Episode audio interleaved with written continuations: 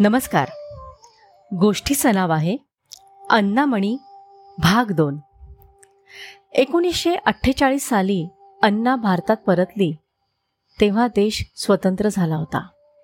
पुण्यातल्या भारतीय हवामान विभागात म्हणजे वेधशाळेत ती रुजू झाली. हवेशी संबंधित जवळपास शंभर उपकरणांची निर्मिती करण्यासाठी आवश्यक अशा डिझाईनचं तिनं प्रमाणीकरण केलं. सौर ऊर्जेचा उपयोग पुढच्या काळात महत्त्वाचा ठरणार आहे हे तिने ओळखलं.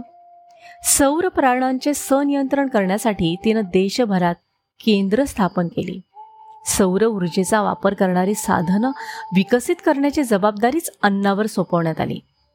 त्यावेळी उपलब्ध असलेल्या तुटबुंच्या सामग्रीच्या आधार साधनं तयार करणं हे आव्हानच होतं.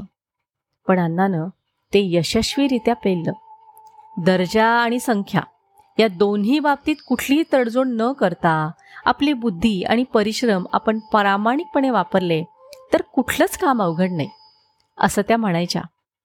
ध्येय गाठण्यासाठी आणखी चांगला मार्ग शोधत राहा हे तिचं ब्रीदवाक्यच होतं.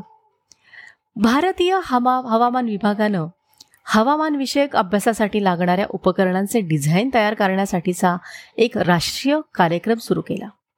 आणि अण्णामणींच्या नेतृत्वाखाली हा प्रकल्प वेगानं पुढं गेला. चुकीची मोजमापं ही मोजमापं हाताशी नसण्यापेक्षा अधिक वाईट असतात असं त्या नेहमी म्हणायच्या. अचूकतेवर वैज्ञानिकांचा भर असायलाच हवा असं त्या सहकाऱ्यांना बजावून सांगायच्या.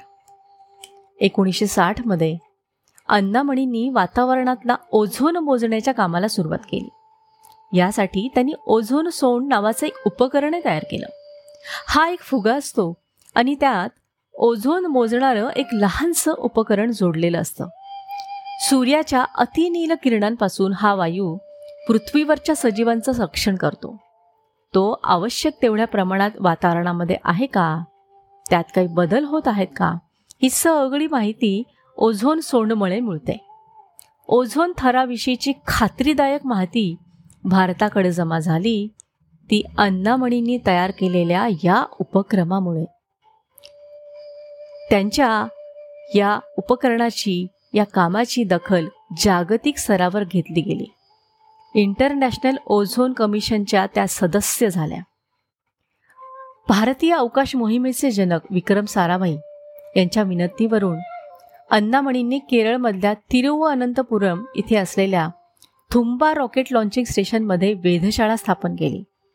शिवाय वाऱ्याचा वेग सूर्यप्रकाशाची तीव्रता हवेतील आर्द्रता असे हवामानाचे विविध घटक मोजणारी उपकरणे तयार करणारा कारखानाही त्यांनी स्थापन केला. निरीक्षणं प्रयोग अभ्यास उपकरण निर्मिती करत असताना त्यांनी अनेक शोधनिबंधही लिहिले. अण्णामणी एकोणीसशे शहात्तरमध्ये हवामान विभागातून उपमहासंचालक म्हणून निवृत्त झाल्या. आणि बंगलोरमधल्या रामन रिसर्च इन्स्टिट्यूटमध्ये अतिथी प्राध्यापक म्हणून त्यांनी पुढं तीन वर्ष शिकवलं. खनिज इंधनांखेरीज ऊर्जेचे इतर पर्याय विकसित करणे देशाच्या हिताचं आहे हे त्यांनी फार पूर्वीच ओळखलं. देशाच्या भावी प्रगतीमध्ये सौर ऊर्जा आणि पवन ऊर्जा यांचा मोठा वाटा असेल हे त्यांच्या दूरदृष्टीने जाणलं. त्यांनी अत्याधुनिक सामग्री वापरून देशभरात सातशे ठिकाणी वर्षभर वाऱ्याचा वेग मोजण्याची व्यवस्था निर्माण केली. वाऱ्याचा वेग आणि सूर्यप्रकाशाची तीव्रता मोजणारी उपकरणे बनवण्यासाठी त्यांनी नंतर बंगलोरमध्ये छोटासा कारखाना सुरू केला.